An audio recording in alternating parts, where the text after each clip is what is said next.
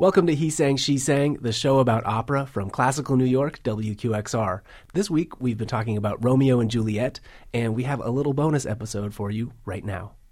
My name is Mike Schob. And I'm Merrin Lazyan, and we're taking you to the Met to speak with Juliet herself.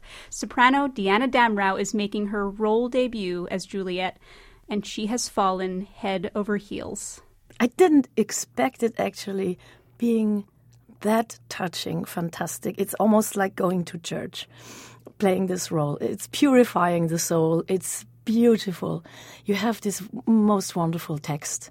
You have the story. You have the character of Juliet. You have Gounod's music. It's amazing. It's, it's I think next to Traviata, it's my second favorite role. That's amazing. And the music for you, it's sort of, well, you have Je veux vivre, but then there are these four pillars of those love duets that happen throughout the opera.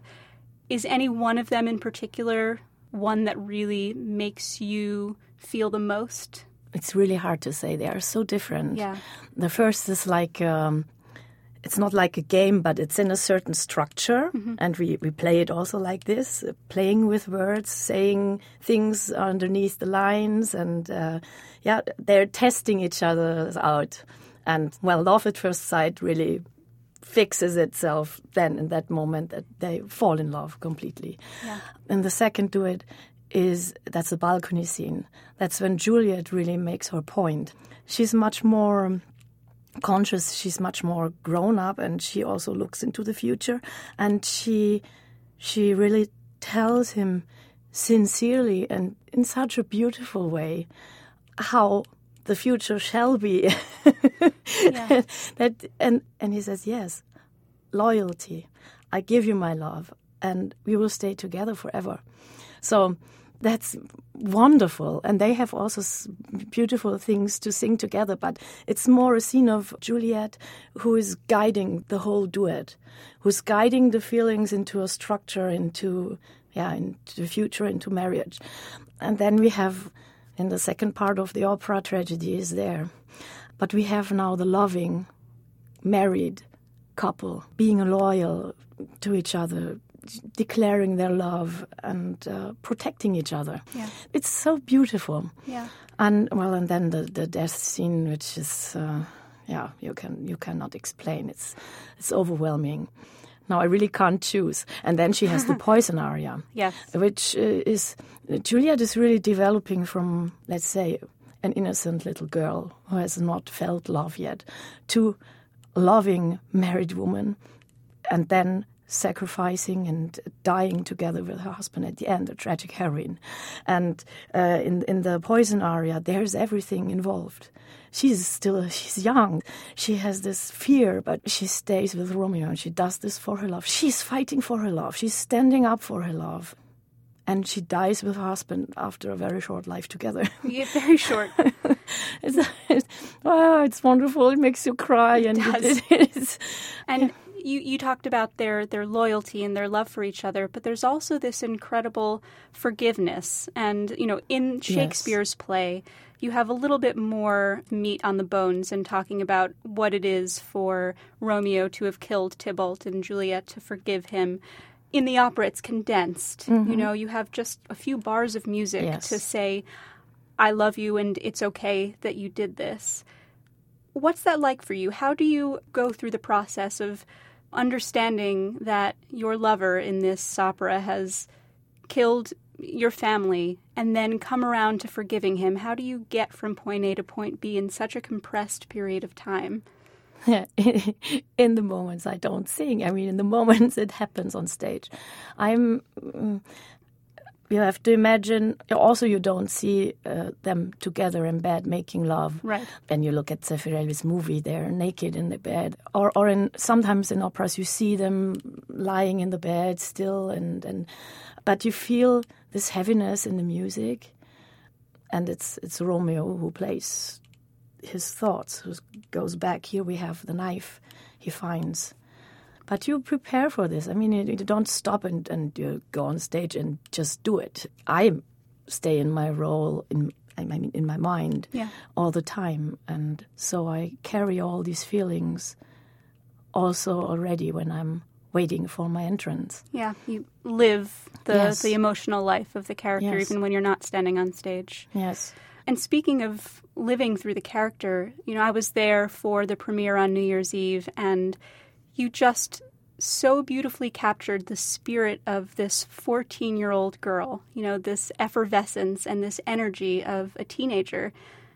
How do you do that? How does, how does a woman with more life experience than Juliet find that teenager in her? How do you manage that? I think you should never forget it. That's good advice. you should never forget it. And uh, it's just, it's imagination. And, well, and then we have the beautiful costumes and uh, uh, the music, which gives you that energy as well. yeah. So, yeah. Is it in terms of never forgetting what it's like to be a teenager? Is that what it is? That the the energy? What else is there? yeah, but also we- also taking off thoughts of warning and and all the experiences you've had. You just have to go back to to purity, to try to absorb things as something new and exciting, and yeah, the desire for for life and getting to know things. And as she says in, in, in her first aria, I want to live this dream. Life becomes serious. I know it. I know it, but not now. that means je veux vivre. I want to live. And I don't want to get married to somebody I, I don't know and I, I don't like and I don't have any feelings, feelings for. So I, I just want to experience a little bit life before all this, before, okay, then you fall in love and surely love will hurt you. Love is not easy to handle. But then it's also something new. So she wants to experience this as well, and she's there's just a big curiosity and and a happiness Yeah. of of being able to do that. yeah, and a sense of wonder, which is Yes. another thing that you Yes, that really wonder and magic. Yeah, and so there is there is some of that purity for Juliet, but not totally. There's also between Romeo and Juliet. There's this incredible passion and heat and chemistry, which is something that you know the New York Times wrote about, and several other people can see um, for you and and your tenor, your Romeo in this production, Vittorio Grigolo. Chemistry is in real life and on stage is an elusive thing, and it's hard to define, but so so important to how an audience responds to you. What do you think creates that chemistry for you? I think when when people are open for each other and react on each other.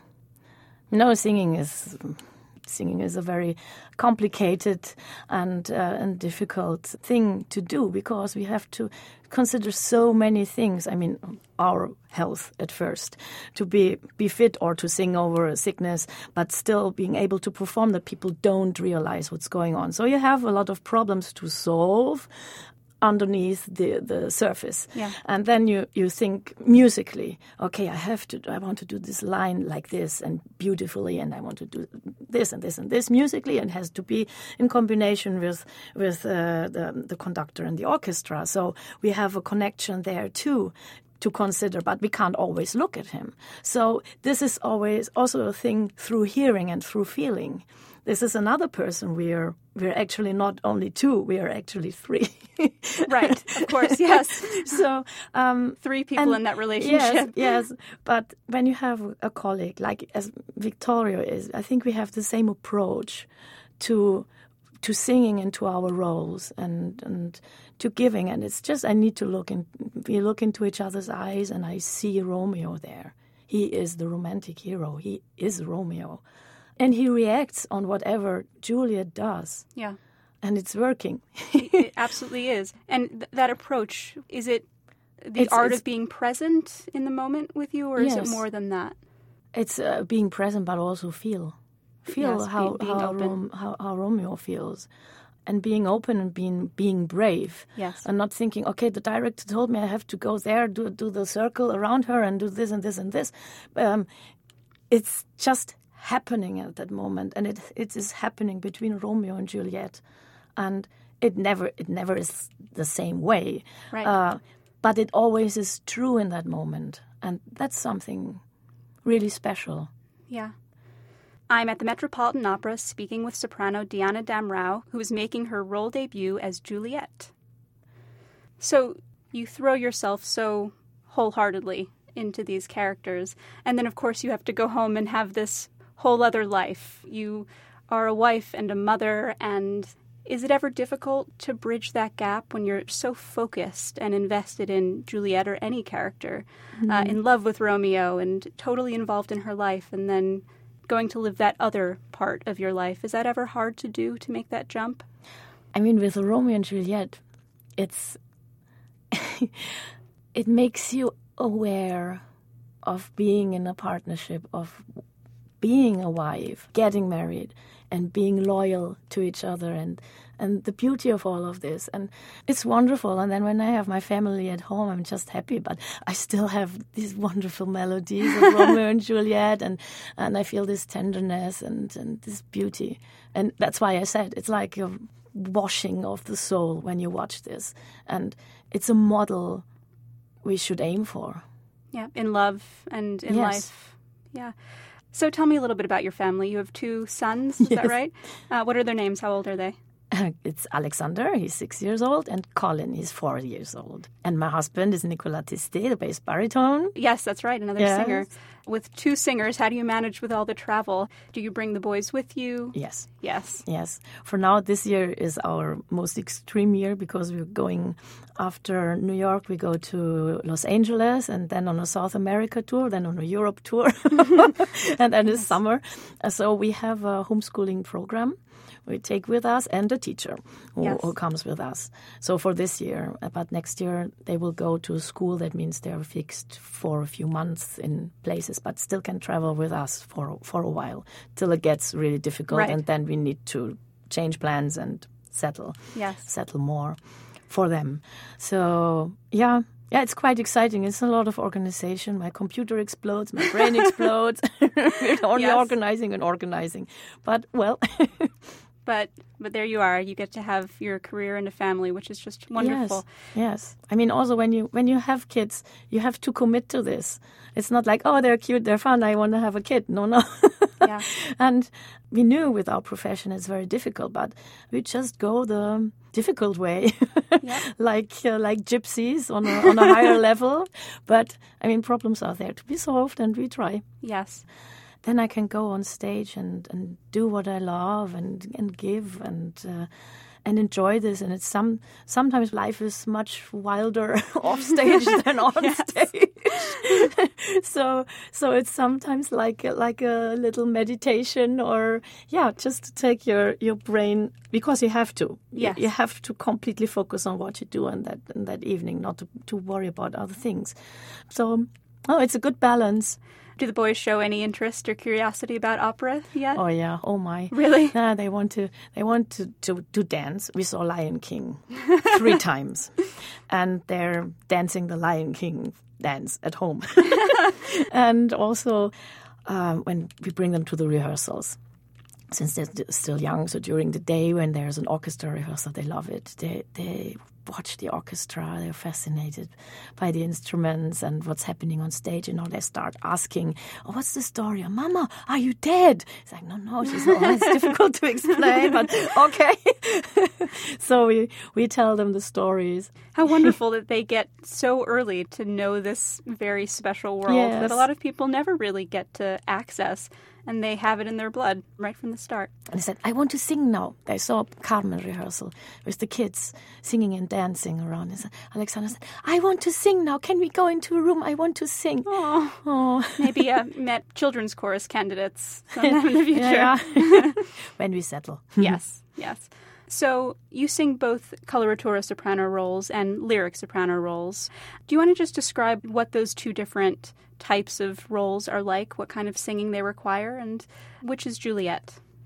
Well, which is Juliet? That's a good question. Yes. Well, Juliet starts off as a coloratura soprano, it, since she's a 14 year old girl. The voice should not sound too heavy and too mature.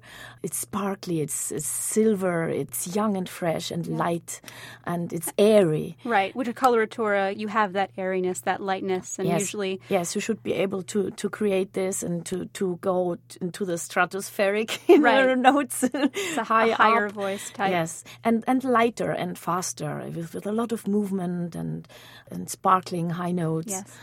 So Juliet is also the first aria. Sits a little bit higher.